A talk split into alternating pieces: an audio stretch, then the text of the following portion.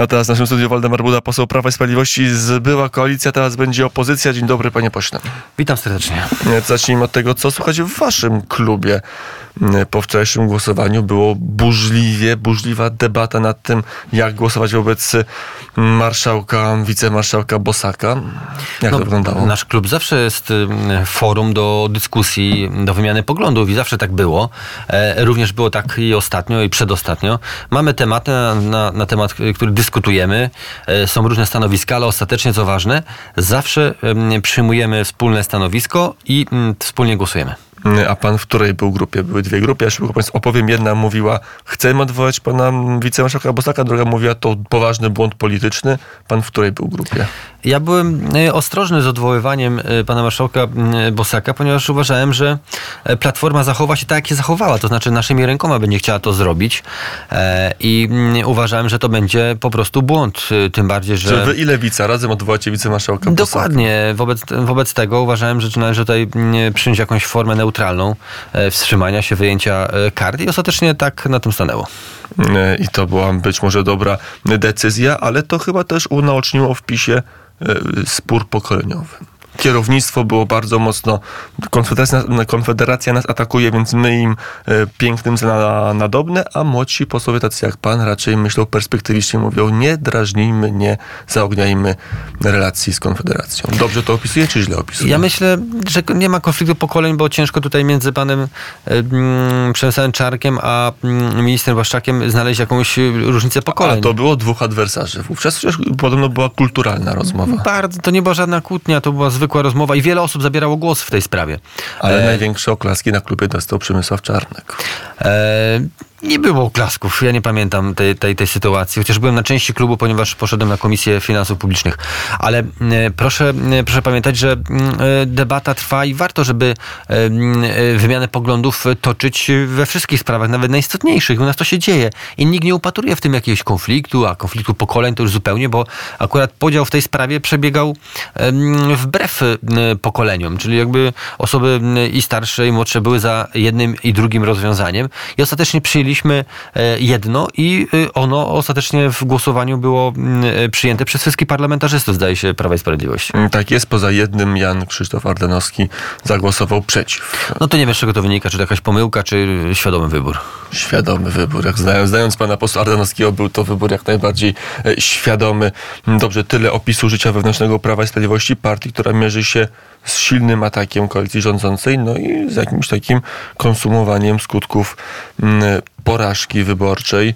Panie pośle, dwóch polityków, wasze, dwóch waszych posłów jest w zakładach karnych. Mariusz Kamiński został, czy jest w tej chwili utrzymywany przy życiu przymusowym e, karmieniem, a jak to nosi Super Express, pan minister, pan minister Sprawiedliwości nie będzie chciał ich zwolnić z zakładu karnego.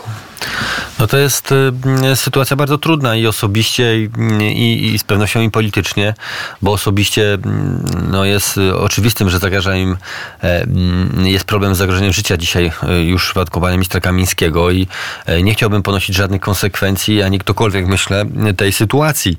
Natomiast cały problem został wygenerowany przez, przez nową władzę i miejmy tego pełną świadomość.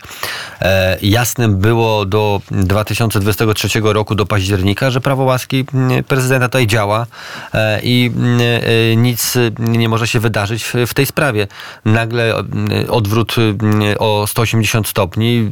Marszałek Hołownia jako lider i chętny do podejmowania tego typu decyzji o wygaszaniu mandatów panów e, ministrów. No i mamy tego skutek. Ja bym chciał, żeby mm, tacy ludzie jak Mariusz Kamiński i pan Wąsik y, y, byli przykładami w polskiej polityce, żeby młodzi ludzie brali z nich przykład, a nie e, obserwowali ich losy w zakładach karnych. Ja pamiętam w 2009 roku, jak y, Donald Tusk, y, twórcę CBA, pana Mariusza Kamińskiego, wyrzucał z CBA. E, wtedy przysługiwała mu odprawa 130 tysięcy złotych. Trzy razy ją oddawał, czy cztery. E, mu ją przelewano z powrotem, bo mu się należało. Ostatecznie przekazał ją na rzecz Caritasu. I to jest ten człowiek, który dzisiaj siedzi w areszcie, mm, śledczym, w zakładzie karnym. I porównajmy to z Karpińskim, który jest podejrzewany, że ukradł parę milionów i uciekł do Europarlamentu przedstawicieli ich władzy. No, ja widzę tu różnicę. Jeszcze dwadzieścia kilka lat temu, ja już to pamiętam, że prowadzić biznes dochodowy, trzeba było się dzielić z, z mafiami płacić przeróżne haracze. E, e, Dzisiaj dzięki CBA żyjemy w zupełnie innej rzeczywistości. Wyrywaliśmy się z ukraińsko-białoruskiej rzeczywistości e, mafijno-haraczowej.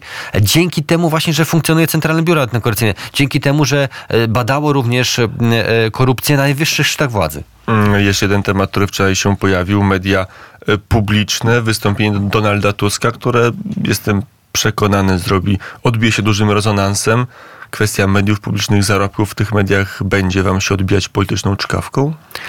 Nie ma znaczenia to, ile oni tam e, zarabiali, bo... Nie, nie zrobi na pewno wrażenia. Te pensje 180 tysięcy złotych miesięcznie to dużo. Pan dużo, ale a, Donald Tusk chciał przeznaczyć na telewizję miliard więcej, czyli ten człowiek, który zarabiał 180, miałby podwyżkę 30%, zarabiałby 240.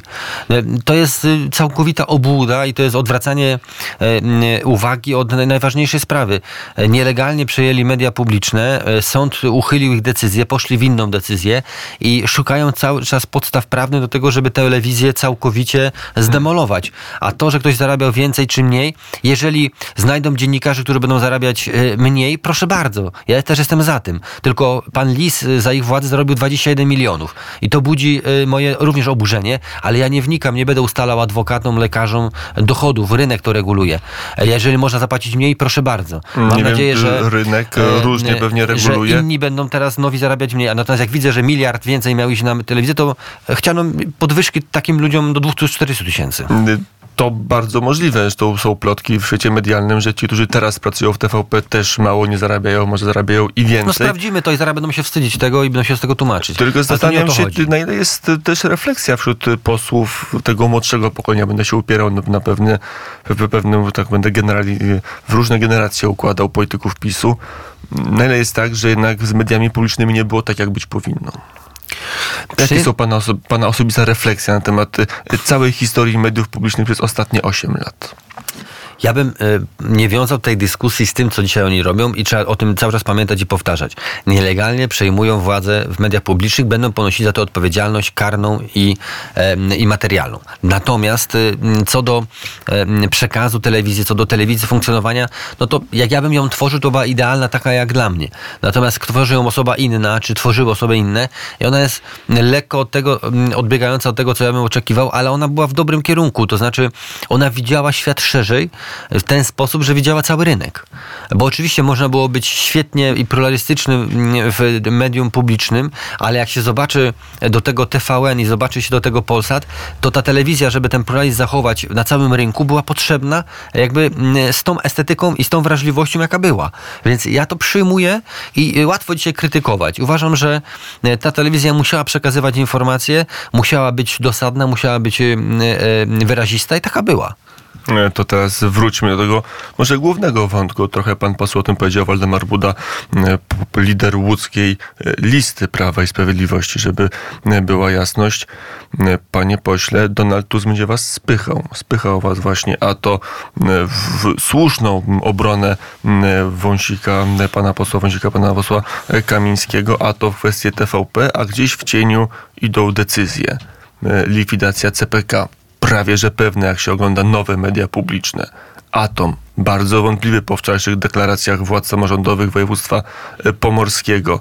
I pytanie wielu publicystów, jak wy będziecie się odnajdywać? Czy powinniście bardziej krytykować likwidację atomu, czy jednak bardziej się skupiać na protestach m, przed więzieniami? E, Marcin Paladę mówi, że Tusk was zepchnie w narożnik zwany ulicą, że tam was będzie trzymał w tym narożniku.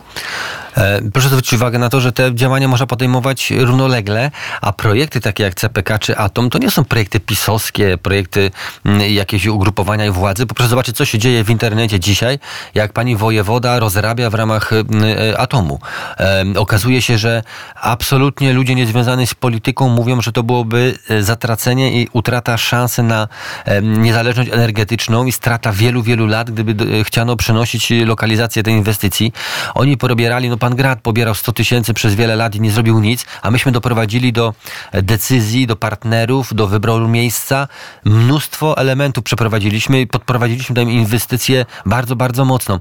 Więc oni historycznie wezmą za to odpowiedzialność, jako całkowicie nieudacznicy. Tylko czy wy będziecie skuteczni, bo wy teraz mo- możecie mieć przerobioną gębę pana Adamczyka i zarobków 180 tysięcy miesięcznie. Ale ludzie rozsądnie wiedzą, że jak zarabiał pan Adamczyk, to nie zarabiał nikt z PiSu, tylko pan Adamczyk. I jak ktoś chce zarabiać mniej, proszę bardzo. A, a czy Donald Tusk ma twarz lisa? No jak y, klaskał mu na urodzinach, no, y, a zarobił 22 miliony? No nie popadajmy w jakieś y, szaleństwo, że to, ile zarabiali dziennikarze, mnie obciąża. I ja tylko Przecież ja się dowiedziałem opisuję, jak wczoraj. to, jak to będzie robione. Ja się wczoraj o tym dowiedziałem, ile oni zarabiali. No i mogli mniej.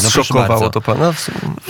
Mnie w polityce już przestało wiele rzeczy szokować, więc czy to jest jedno zero więcej, czy mniej, naprawdę mnie to mm, jakby mało interesuje z punktu widzenia państwa.